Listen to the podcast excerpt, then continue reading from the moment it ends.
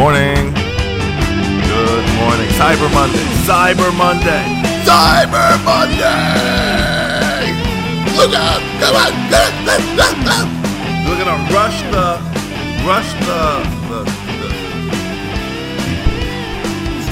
today Cyber Monday here on What's the Point. How you doing? My name is Gregory Pankrin. I'm here with the quick-fingered and ready to take advantage of every Cyber Monday sale available at this time, Amy Kangrin.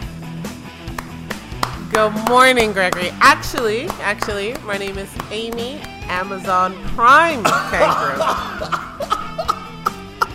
I drink wine and Prime for fun. I don't need those nail clippers, but they're on sale. There you go. I can get them in 6 hours. There you go. Unbelievable. So this is a big deal. Huh? Oh, I love sale days. This is like a holiday for me. Well, oh, my God. I guess it is kind of a holiday. I don't think much work gets done at people's jobs. I know. Everybody's online just like clicking through sales. You know, we end up buying things that we really...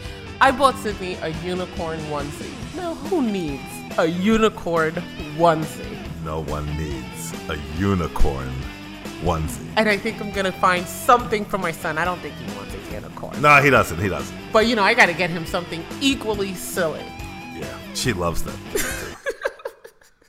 I mean, she absolutely loves that thing. She did TikTok, Musical.ly. Mm-hmm. The app. It's a Musical.ly app. Where she did a routine with her unicorn onesie on that was insanely funny. And ridiculous. It's just so silly. Yes. She's like her parents. They're extremely ridiculous and silly. So anyway. So Cyber Monday, I'm happy. Even though I got really good sales on Black Friday. So I'm very happy about that. Well, what'd you get me? You. Well... I got stuff for the house. Okay. Got pots. Oh, pots. Nice. They're always pots, good. I love pots. Know? That's how you know you're an adult, when you get excited about buying pots. Yeah. So I got a really good, like, stainless steel. It's supposed to have, like, really good, you know. And I got it at a really good price. Mm-hmm. Pots can be expensive. Any adult knows. Yes, they can. Decent pots can be expensive. Were those the pots from Armenia that you bought? Almuñécar. Isn't that Germany? Almeria? What are you in? Alemani. Oh, okay. Did you get them from Alemani? Yeah, they're German. The Germans. You know, I'll tell you, being in Europe, if I see anything from Germany, whatever it is, I will buy it because I do notice their level of construction of products. Craftsmanship. That's the word. Yeah. Craftsmanship is better. I'm sorry. Like everyone else, the Swiss. Anything mechanical. And the Germans. Like are better. The Germans. Yeah. Like I bought a waffle maker, and it is so heavy duty. Yes. It was like what 30 or 40 euros, which is not ridiculous for a waffle maker. Right. And it is nice. The only problem I find with it is that it makes an imprint of a swastika every time you make up. Those Germans, they get a little bit into things. They get carried away a little. Yeah, Jesus Christ, honey, calm down. But, you know, that's how it is. Now they want to have an army of their own. I heard about that. So, well, wait a second. They're saying that the EU cannot... Wait a minute. Okay. So Trump comes into office, right? And... he was very soft and squishy with Putin. That's right. Putin is Russia. Russia is not part of the EU. No. Russia hates the EU. Correct. He hates the bloc, the European bloc. Correct. Okay, and in essence, Putin wants to break up Europe. He wants all the individual countries to be separate countries. That's right. Because that's when all the wars started. Right. See, Britain and France ain't going to fight each other because it's the same country. Like Texas and Florida ain't going to fight each other. But with the EU bloc being the EU bloc, Russia doesn't see that as a good thing. So they want the EU bloc to break up. Right. Now, when Russia and America or Putin and Trump were starting to be buddy-buddy, Europe was looking at how is Trump going to deal with that? And then he had some kind of negative things to say about NATO. The first time they meet, Trump is like, NATO is stupid, or I don't remember what he said. They owe me money. Yeah, they're not paying their fair share. Which is also ridiculous because they don't owe America a dime. The only thing they're supposed to do is make sure that they spend a certain amount of their budget on their own defense. Mm-hmm. It has nothing to do with payment to America. Oh God! And he made it seem like that. But anyways, every inclination that Europe and everything that Trump has said when it comes to Europe has been very anti-Europe almost. Mm-hmm. It's been, what do you call that when you're clashing? Adverse. It's been very adverse. Yes. Europe and America and Britain, they've been tight as anything since World War II. Thick as thieves. And now Trump is kind of acting like, they like a stepchild. Yes, he is. So now Merkel, which is the chancellor of the Germans, had a rousing speech about a week or two ago. That's right. Where in the European Parliament or whatever, she said we cannot count on the United States like we used to. They're changing direction. They don't want to back us anymore. Uh-huh. So with all of this in mind, maybe it's about time we started to develop our own defense and our own armies and so forth. And she was like, and they've got the weapons manufacturers in France, and Italy, and Spain. Yeah, they got them all over the place. Yep. You know what I mean? So. Yeah, and she got a rousing standing ovation when she called for a European Army, that's right. Led by the Germans. Oh, boy.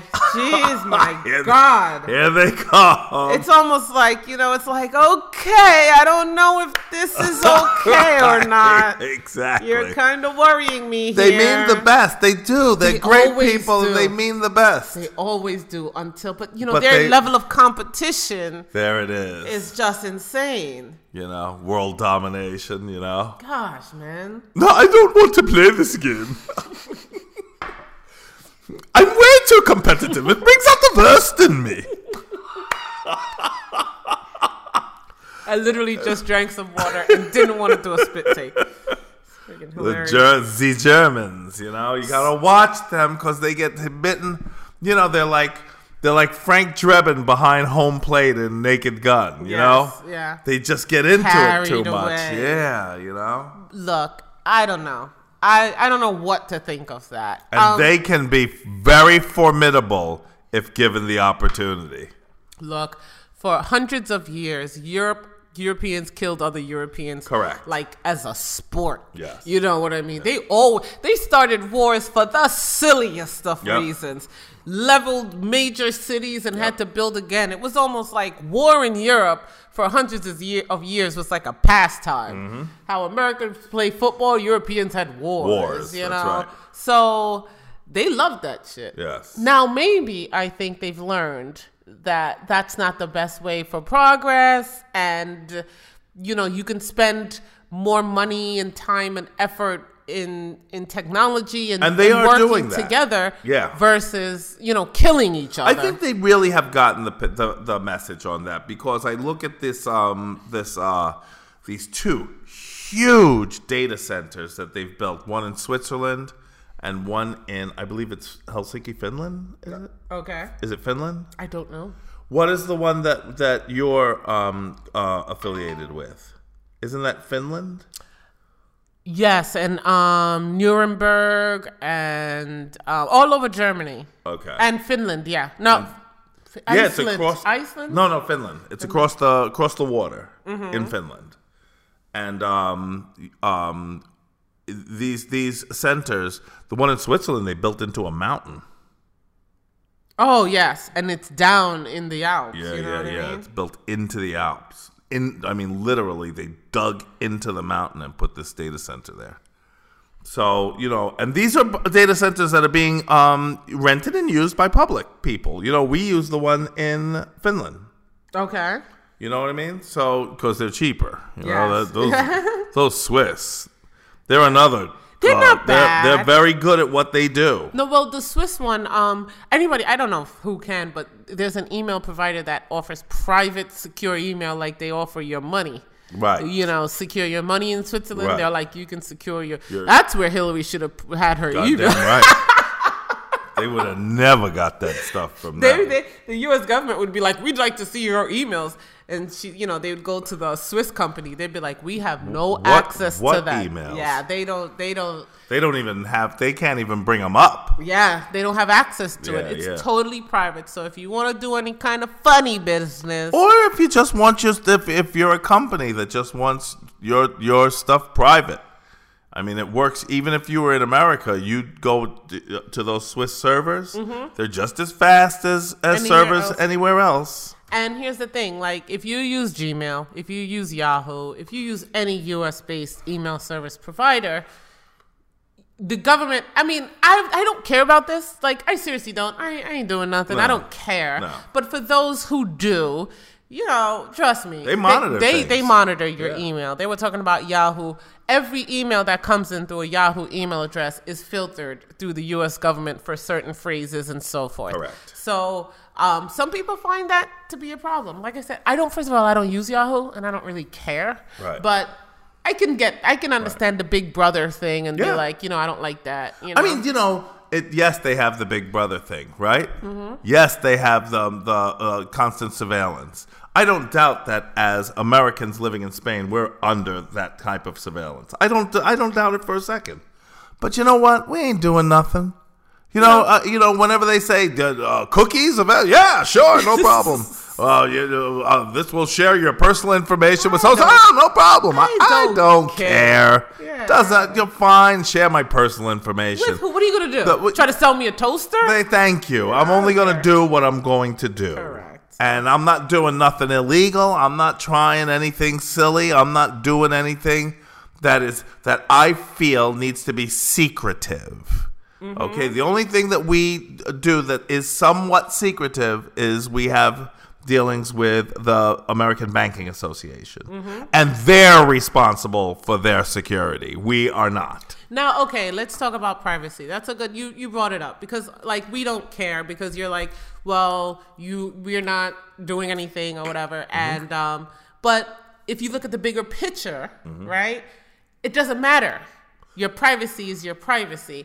And how important is your privacy against big corporations? You know, what if it wasn't just the government? What if it's privacy against Amazon or privacy against large corporations? Right. Like, what do you think about privacy? I do get it. People hold their privacy very close to themselves.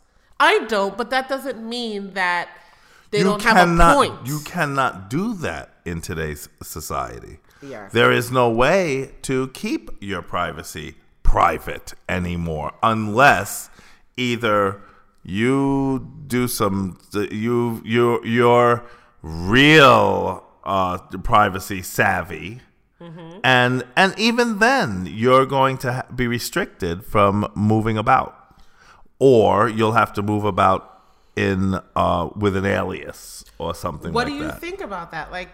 In today's society and the loss of privacy and the loss of what does that mean? What you know what I mean? Because I mean, that's what it means subject is of movies and thought pieces and.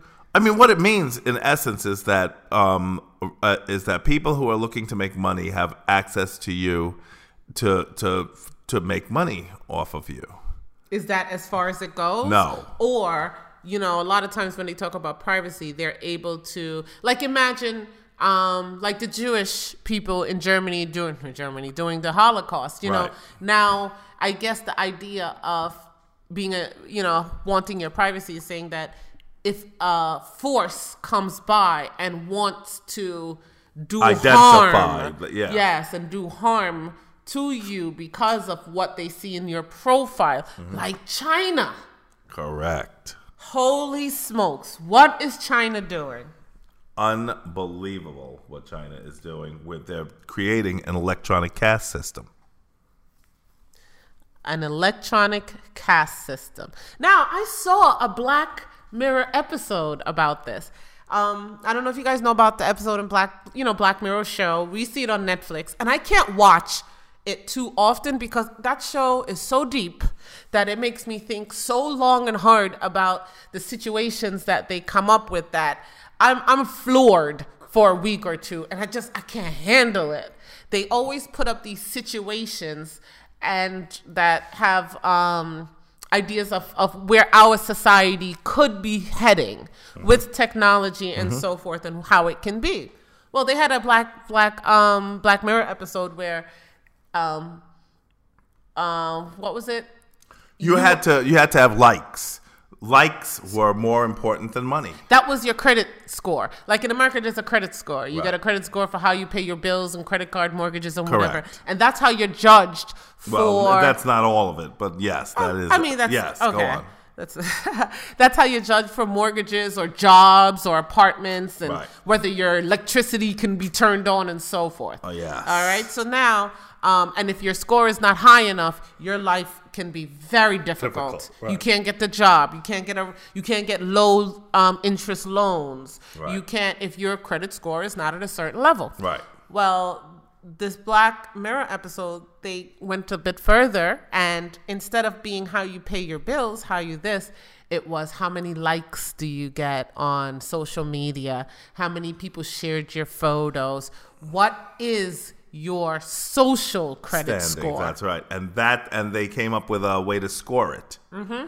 And you had to have a certain score to rent a certain kind of car. And like for instance, she has to dress a certain way. And when you looked at it, everybody was dressed in like pastels. You always had to have a great smile on your face. You have to live in the right neighborhood, but you can't get in the right neighborhood unless if you don't have the good score over 4.0.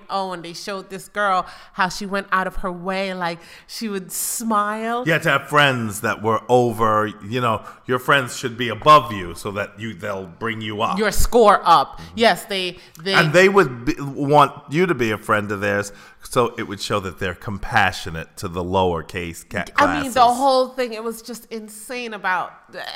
Anyways, it was a very telling episode. That episode really hit me for a lot. It just made me think of so many things, you know what I mean? And how one small thing can spiral your life out of control. Right. You know what I mean? I think she was going to a wedding. Well, she said hi to a guy. Oh, she was going to work, and the guys got into a fight with his friends, and they all like did dislikes on his profile, so his whole score went down. And all of a sudden, he couldn't get into the building to go to work. Right. So now he's late, so his score goes down again, and then he gets fired. And it just shows you how your life can spiral out of control if you don't conform and get other people to like you and so forth. It was just very, very insane. It was amazing. And here we go. Chinese authorities will begin revoking the travel privileges of those with low scores on its so-called social credit system. And China has decided to implement a social credit system for their entire citizenship of 1.4 billion people. They've started rolling it out now, and it's like that. I mean, it's exactly like that Black Mirror episode. Scared the heck out of me. Okay.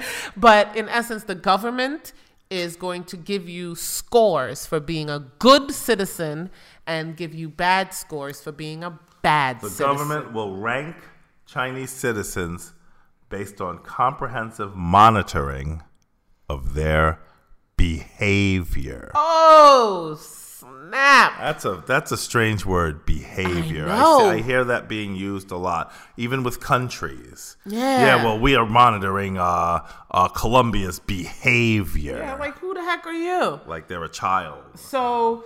You know, that's scary. That is scary. Those who fall afoul of the system would be blocked from rail and air travel. They're doing that now. They're trying to bankrupt the people who are socially unacceptable to them. That's what they said. Like, we're not making this up. The people who put this together said, our intent is to bankrupt people who are not socially acceptable. They're going to, and some of the things will be making posts that are negative in their eyes, making posts that criticize the government in any way. Well, first of all, you can't even do that in China anyways, because their internet is so heavily monitored. You can't get out of when you're in China. You have to use all sorts of electronic acrobatics to be able to see the rest of the world. Everything is internal. Speeding or parking tickets will help demote you. Yes. Smoking in a non-smoking area. Smoking in a non-smoking area. I mean, you know, you don't have to be a freaking genius to see why this is a problem. Mm-hmm. And I guess this goes back to the privacy. When you have a lock on everything that everyone is doing, someone or some organization can come in and say, you can't do that. You can't drink wine after 11 o'clock. Right. Otherwise, you're going to lower your score. Correct. You know, and I think that that's what people are very afraid of when it comes to privacy and reducing any organization's ability to know to know about you and stuff like that. But what's going on in China is scary. They're saying that there's speculation that the government's system is entwined with China's private credit scoring system, Alibaba-affiliated Zima Credit. Of course it is. Why wouldn't it be? Which tracks users of Alipay smartphone payment system. So now everything is integrated. Payments and to me, to judge people on their social... Do you understand what I mean? It's just insane. Yep. Also, sure. Stop this. So, also, what they're saying is that low Zima credit score, you had to pay more to rent a bicycle. Exactly. You had to pay more to rent a hotel room. And you were restricted on certain types of hotels and certain types of hotel rooms. You couldn't get, even if you have the money, you can't stay in one of the luxurious places because your social credit score is too low and they won't let you check in. And that's the same thing with even credit scores. You know, the higher your score, the easier life is for you. But if you get one issue, your whole life can spiral into just oblivion and poverty. Someone with a low Zima credit score had to pay double for an umbrella on a rainy day. What, at a store? Mm-hmm. Like, this is like locally? If like you're going to pay on your phone, because they do phone pay. Got it. Holy, you're kidding. Mm-hmm. Wow. That's no good. They say that the new travel restrictions that are in system will ensure that the bad people in society don't have a place to go, while good people can move freely and without obstruction. Now, here's the deal. Let's say, I mean, I'm just putting this out here. Is there any way to recover your score? Or once you make a mistake, that's it, you're sunk. And not only you, but all your generations after you. I mean, this is so royally a terrible idea. I wonder all the Chinese want to leave. They say that... Did you hear that? I heard you. Did you... You passed over that. Yes, they all want to leave. They're all here mm-hmm. in Champlain. And what's the neighborhood over there? Fort Pierre. Yeah. And Ant Financial spokesman described his statement referring to the common good that a high trust-based society can bring in a generic sense. What does that mean? This is a widely used phrase in Chinese culture. The common good that a high trust-based society can bring in a generic sense. So they're communists, anyways. They're saying that the better people, the good people getting more privileges is for the greater, the common good that a high trust-based society can bring in a generic issue. That's what they're saying. Through the travel restriction process already, 6.15 million Chinese citizens. Million or billion? Million. Go on. Chinese citizens have already been blocked from air travel. Whoa. For social misdeeds. Whoa, how would they even know this? And there you go. And that's where we're coming full circle with the privacy and the email and people being, and I get it. You know, you're like, well, we don't do anything. We're fine. I don't care. But, you know, with all this data, with all this information on you, with everybody tracking you. Yes. You really do have to be vigilant. Yes. That something, because the only way that China could do that is if they, is because they watch their citizens. And because every they have single, access. That's right. Every single move. So now people have to go and literally just not use the internet for those types of reasons. Don't use the internet but for social. So well, this is what you know. This is how it's. You know, this is what it has to be if it's going to be. You know, the internet. The whole idea behind the internet was pretty nifty, which was the blackboard. Everybody goes up. They paste something on the blackboard for all to see and benefit from. And that's really what it was. And then it turned into, you know, the first thing it turned into was profitability through porn. I mean, I remember when that's all that was on the internet for a while there. That's still pretty big. That's still, you know, Pornhub is a household name. Yes, it is. Huge. Absolutely huge. But, and, you know, I'll tell you the truth. I'm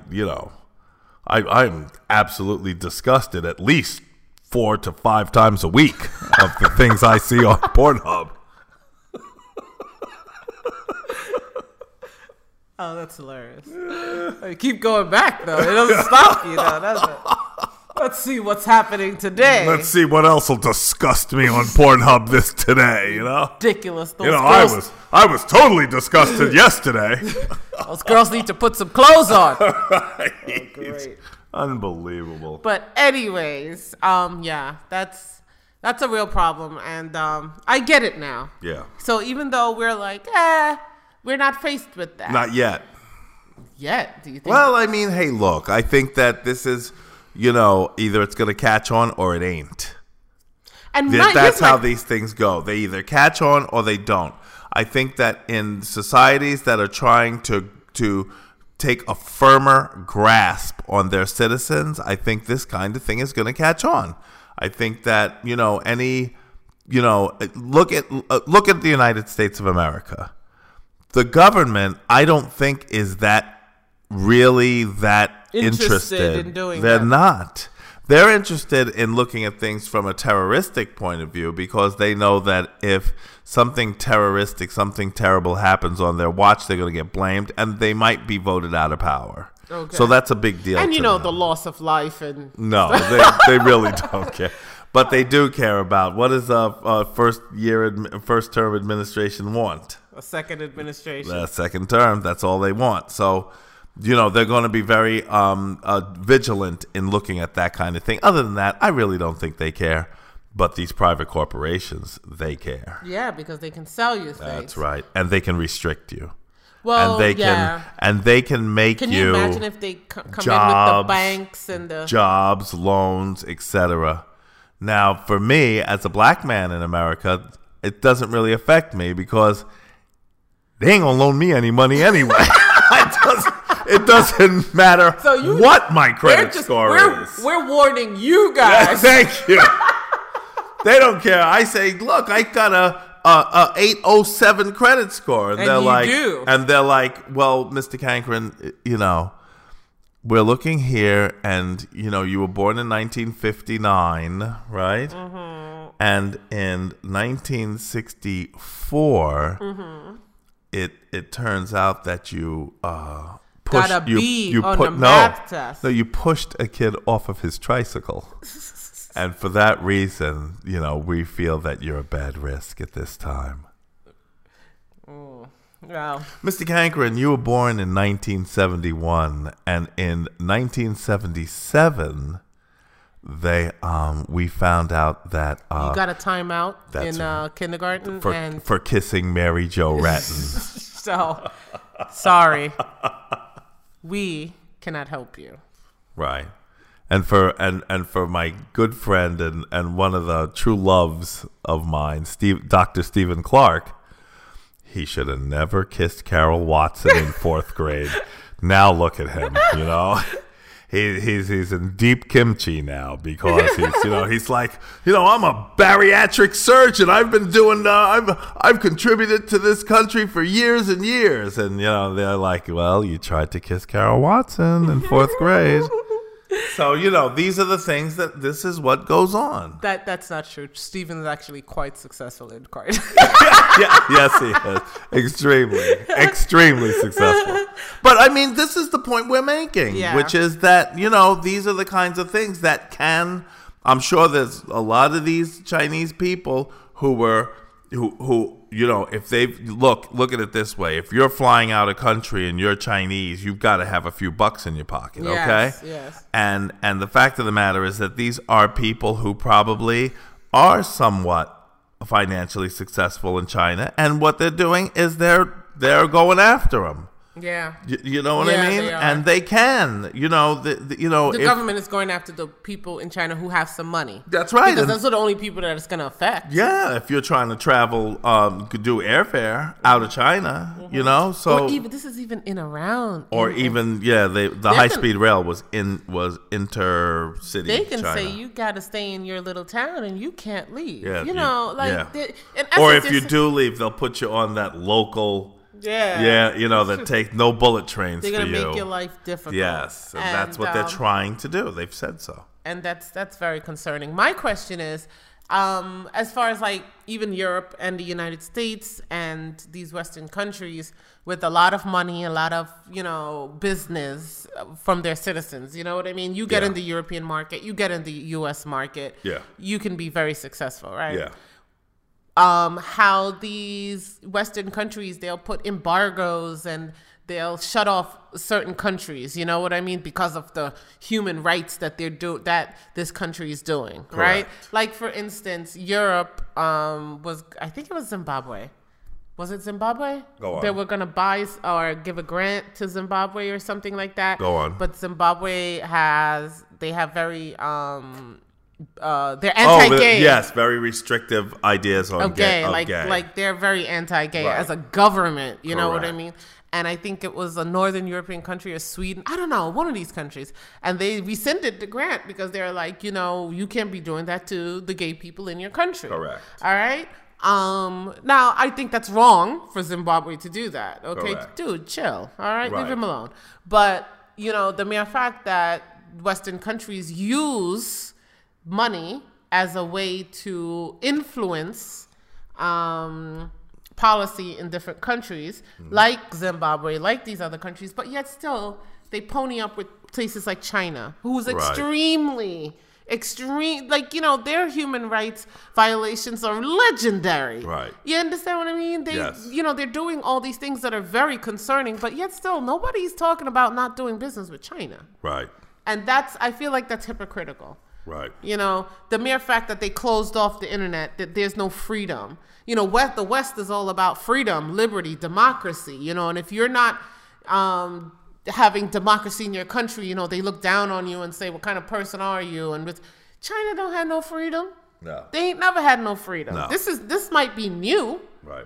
But they've been restricted forever. Yes. But yet still They're doing trade deals. I hear correct. Melania Trump's got a real handhold in China. Sweet deal. And so I don't know. I look at that with side eye because that's hypocritical. Yes, it is. Talking about another hypocrite. Oh my God! What is There's so much to this story. Do you hear me? Mm-hmm. First of all, calling it Satan's last stronghold, which is what he said. Who said that? John Chau. Wow. Who is John Chau? Tell me who John Chau is. Okay. Well, if you've been on another planet or if you live in the Andaman Islands. Where is the Andaman Islands? The Andaman Islands are probably about, hold on, let me look, but they're probably about 1,000 miles off the coast of India. Okay, and what is it? Okay, and the Andaman Islands. No, 1,000 miles is too far. I'd say probably about 200, 250. Let me look. Okay, so the Andaman Islands is an island off the coast of India, in the Indian Ocean, yeah?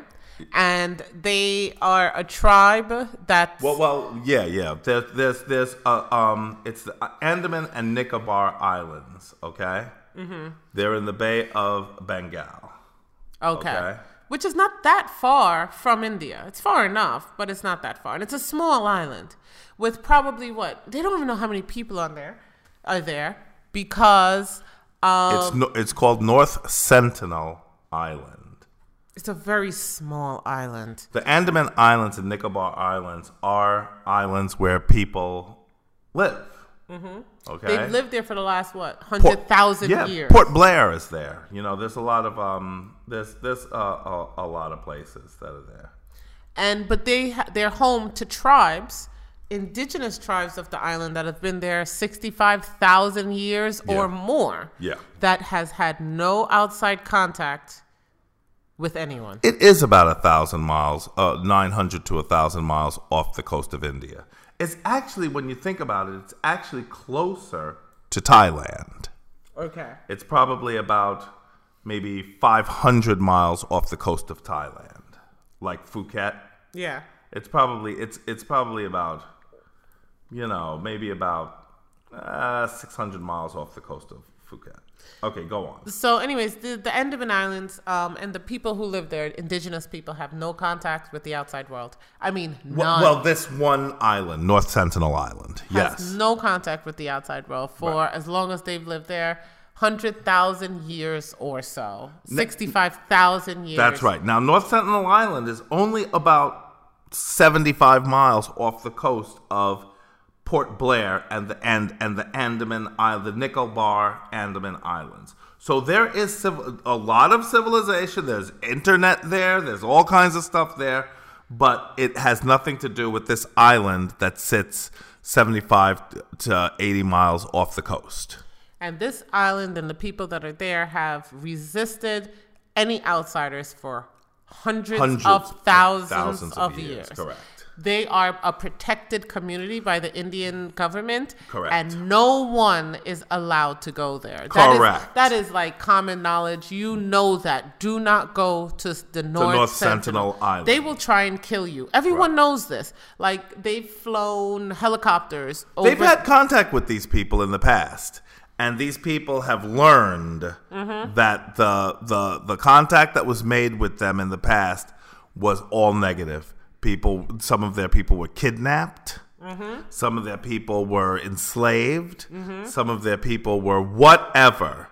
And they fought back. And also North Sentinel Island has reefs all around the island that makes it not very valuable because ships can't land there because these reefs protect the island. Okay. So it's although it's beautiful and it's a beautiful island in a beautiful climate, very tropical climate, its usage is not very. It doesn't have that much value. So they've been left alone. So they left them alone. And like I said, they're protected by the Indian government. You are not allowed to go there. It is against the law. Fishermen cannot even come close to the island. Yeah, within a certain amount of miles. If you fly a helicopter over the island, you'll have people firing arrows. And it's restricted airspace. You're not supposed to come anywhere near North Sentinel Island. Well, an American, what's his name? John Chau. He's a Christian ministry. He's a big-time Christian. He's a double Christian. And he decided that He's got Jesus' cell phone number, direct. He decided when he was a teenager that he was going to convert the people of the Andaman Islands to the word of God. Yes. In the name of Jesus. Jesus. That's right. Jesus. And he was, what did he say? That it was the last stronghold of Satan. It was the North Sentinel Island. And he decided to go there and preach the word. The word of Jesus. So he found a way. He went in 2015. Right. And he couldn't get there or so forth. He made a failed attempt. He came back again in 2018 and he illegally paid fishermen to take him to the island. I think he paid them $300 US. Okay. Then he got in his kayak. And he paddled into North Sentinel Island. He spoke to them. Yes, he did. He made contact with them. And he spoke to them. Mm-hmm. And then they got mad. And they told him to leave. And then they fired their arrows at him, not to kill him or anything. Yeah, just to tell him to get the hell out of here. A little kid fired an arrow at him. And I think it hit his Bible. That's the story, yes. So he goes back to his kayak. And paddles away. And paddles out. And then he writes about what happens in his diary. Right. And he says, you know, I might be crazy, but he's going back. And if he dies, don't be afraid. Yeah, and don't be mad at them. Forgive them. No, him. Yeah. Don't be mad at him either. Yeah. That's what he told his family and friends. He went back the next day, and they killed him. Correct. First of all, what do you think of that? This is let's face it, he's just following the religious and the colonization handbook of the world. This is the way it's done. I think that the Christianity kind of did that through both violent actions, but also a lot of Christianity was spread through the word. And helpful actions and service and charity. There you go. They told people in Polynesia, in the Polynesian areas they came across these people in these islands who, it's very tropical, very hot. These people had very little clothes on. They had, they adorned themselves with some beads and jewelry, but the women didn't have any shirts on. And they said that was vulgar. And to this day, in Polynesian Islands, the women wear long sleeves and shirts with the collar, high collars on their necks. I mean, the influence of religion can be very, very detrimental to society and culture. Look at Muslim women in the burqa and the headgear, mm-hmm. the hijab and the burqa and stuff like that. Mm-hmm. This is something that they are told generationally to do, and now they cling to it. Yeah, now they've actually made it like little girls can't wait for their rite of passage when they can have to cover their heads. When they can have to. Yeah. Yeah. Now, let's because we can get into religion. Right. But let's talk about John. So John follows the handbook. Mm-hmm. And he's going to go. He doesn't go. He's not armed. Mm-hmm. But he's going to go armed with the Book of God. That's right. And he's going to talk to these people. I don't even know how he expected to communicate with them because they don't speak English. He was driven. Who knows what the hell they speak? He was driven. Correct. With purpose. Yes. I want purpose. Yeah, you do. Purpose is a good thing. And he wouldn't take no for an answer. He would not take no for an answer. Here's what I think. He wouldn't let anything as silly as laws or anything or intrusion or respecting other people. Nope. Or get in the way of his mission, of his desire to do what he wanted to do and what he felt was best. Correct. For those people. For those they're such unfortunate. They're such children. What did he say? It's the last what? The last holdout for Satan. And that is inaccurate too, because the Sentinelese people are not the only tribe that is not. And what does Satan have to do with the fact that these people are living their lives on an island and they are not being and they're fishing and they're living and they're cooking and they have their children and they have their whatever, and that's what they do. What's the problem with that? They're not Christians, so they're going to hell. But, and they have not repented, and, you know, the whole thing. So anyways, I feel like he got his just reward. I have no sympathy. This is what he wanted. I almost questioned, was it suicide? Because he knows that he was going to die. Yeah, I think he did. You know what I mean? Like, I don't think he had any question that he was going to die. He even wrote it like that. Yeah, bon voyage, son. You did what you came to do. He went there to die. He was successful. Whatever. Yeah. So apparently, congratulations, because there was no other outcome that was going to happen from that. There was absolutely no other outcome. Correct. And it shows you that they're decent people because they let him go. Yeah, the first time. They let him go. He returned the next day. They let him go. They gave him a stern warning with an arrow. Mm-hmm. They probably wanted to shoot him in the ass. And somebody said, no, don't do that. Let him go. Mm-hmm. And they let him go. He showed them their Bible, and they showed him what they thought of his Bible. There you go. Okay? They shot it with an arrow. And he says, he's like, I'm coming back. I'm not going to give up. You guys are going to do it my way or the highway. And they said, the highway. There you go. So people are like, nobody deserves to die. F you, son. You went there. You knew what was going to happen. Good for you. And now there are people that are saying, they need to be held responsible for the murder of this young man. Who does? These church people are saying that this American should be, first of all, they want to get his body back, which is a problem in itself because nobody's supposed to go there. Okay. And they're saying that they feel like the tribe should be brought to justice. Brought to justice. In whose justice system? Because in essence, John Chau, on the North Sentinel people's land, got their justice. Their justice is don't come here. He was already tried in their courts. And convicted. Correct. And sentenced. That's okay? Right. That was their justice. Yeah, they gave him probation. Mm-hmm. And they cut him loose. Mm-hmm. And they let him go on ROR. They released him on his own recognizance. Yes. And then? And then he came back. So, what the hell's he doing? So that was their justice. But now these Christian groups want these people to be arrested and tried. Which is ridiculous. Yes, that's what they want. That's ridiculous. That's ridiculous.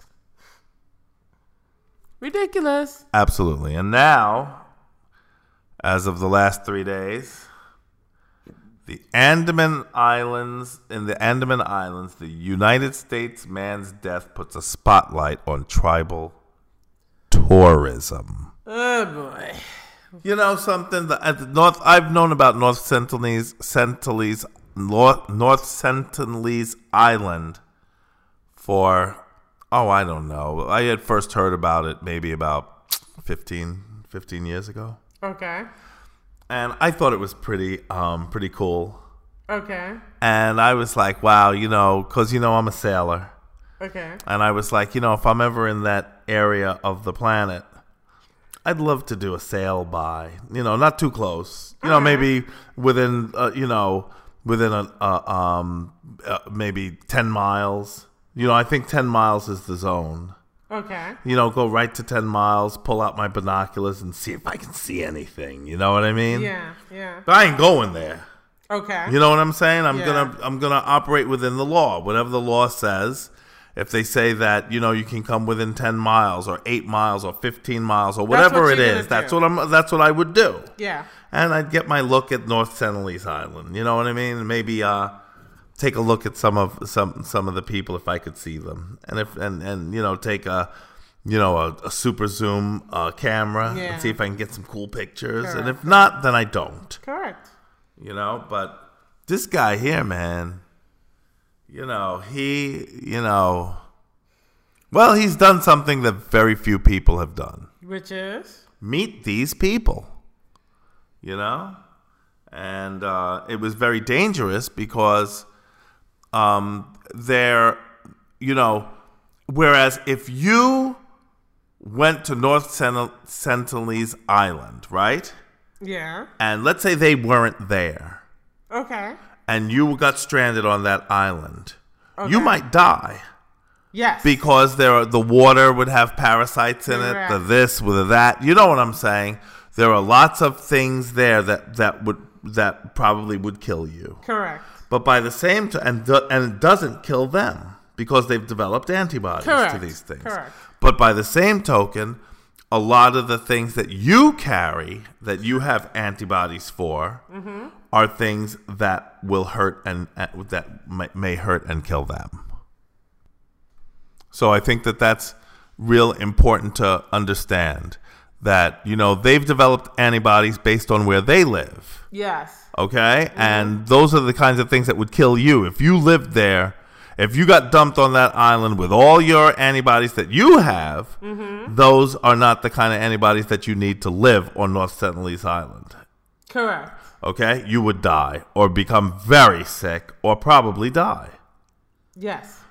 Now, the same thing goes for them. If you come there and you introduce sicknesses that they have no antibodies for, now all of a sudden they are in danger. Yes. And that's what there are two things to this. One is autonomy and leaving these damn people alone. And the second thing is that contact with these people may introduce pathogens that could cause their population great harm. Correct. There have been stories about outsiders going into, like, say, the Amazonian forest, where they still have tribes that do not deal with wiping out whole societies. Wiping out. I mean, literally, like, overnight or within a week. The Europeans did that in America. They wiped out more Native Americans with disease than they ever did with any kind of conflict. Well, a lot of that was they did that on purpose. Yes, they did. But I'm talking about people that just walk in. Correct. And they're not even sick, but because of whatever germs that you carry, that's right. They, you know, these tribes have no antibodies to it. So as soon as you come, you can just breathe. You've introduced pathogens into their society, and half the people die of fever. Because they don't have any medicines. They don't. No. They can't get over it. The ones that do, but many don't. Correct. So stay away from these people. Leave them alone. Isn't the world big enough? Ain't there enough people to bother? I know. You know what I mean? Know. Just leave these people alone. They don't want why what you, this is so important to people to bother others. They don't want what you're selling. Yeah, just leave them alone. You know what I'm saying? Gosh, man. Let it be. Let these things be. Let these people, leave these people alone. And that's the one thing I really dislike about the majority of religions out there. The Muslims do it. The Christians do it. But, you know, I really have a hard-on for the Muslims because I believe that their tactics of force are just way over the top. I mean, I know that the Christians have been known to do force and the Christian crusades. People always point to the crusades. But, you know, the crusades were actually a defense mechanism against the Muslims. Correct. We should get into that one day and kind of explain what the crusades really were all about. Mm-hmm. People think the crusades were to convert people to Christianity. No, they weren't. I mean, I guess they did that too in the meantime, but really it was defense. Yeah, against the invading Muslim hordes. Correct. All that over that went all the way to France. Oh, they almost went to Paris. They were in parts of Scotland, man. Like, everywhere. They were driven back by the Crusades. Yes, they were driven back and out by the Crusades. Correct. So, you know, it was literally an army put together, a fighting force put together by the Roman Catholic Church to stop the Muslim invasion. Correct. And remember, they came from Morocco and south of in Africa. They jumped. Right. To Spain, which is really close. Close, very. And they were in Spain. Hey, all for of the 800 years. They ruled Spain. All of these, and I hear they want it back. They say the Alhambra in where is that in Seville? Al Andalusia. Yes. There's a part in Spain called Andalusia, which is the south of Spain. Correct. And it used to be called Al Andalusia. So anything Al is Allah. In Spanish, in the Spanish language, is Allah. Has an Arabic origin. That's right. Any word in Spanish. So you have these towns like Alicante. You have these towns like Almuñécar. You have these towns, which is al in Arabic, I think, is the. Right. It means the, like arroz, rice. Right. I think it's al arroz. Right. The rice. Right. I think in Arabic it's roz is rice. You know, like it's very.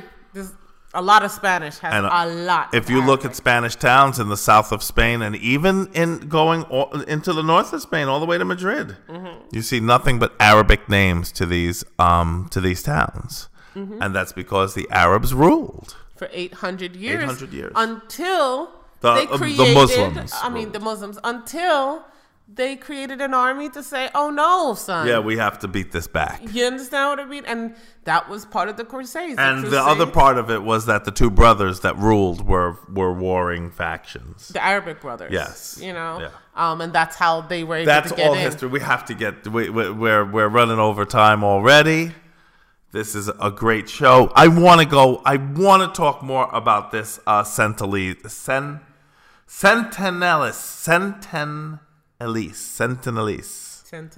yes. Islands and the people and the Andaman Islands and so forth and these and all I can say is brothers stay strong. Okay. All right, we'll see everybody. I want to talk about drugs. Oh, you want to talk about drugs? Drugs. The what's going on with the research with LSD?